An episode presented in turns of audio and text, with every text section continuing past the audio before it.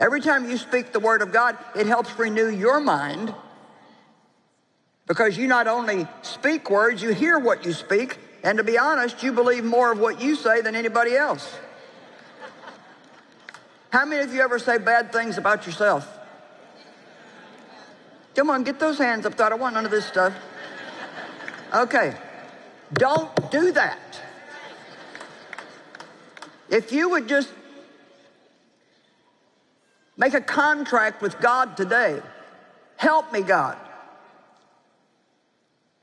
Help me not to say negative things about myself. I'm so stupid. I never do anything right.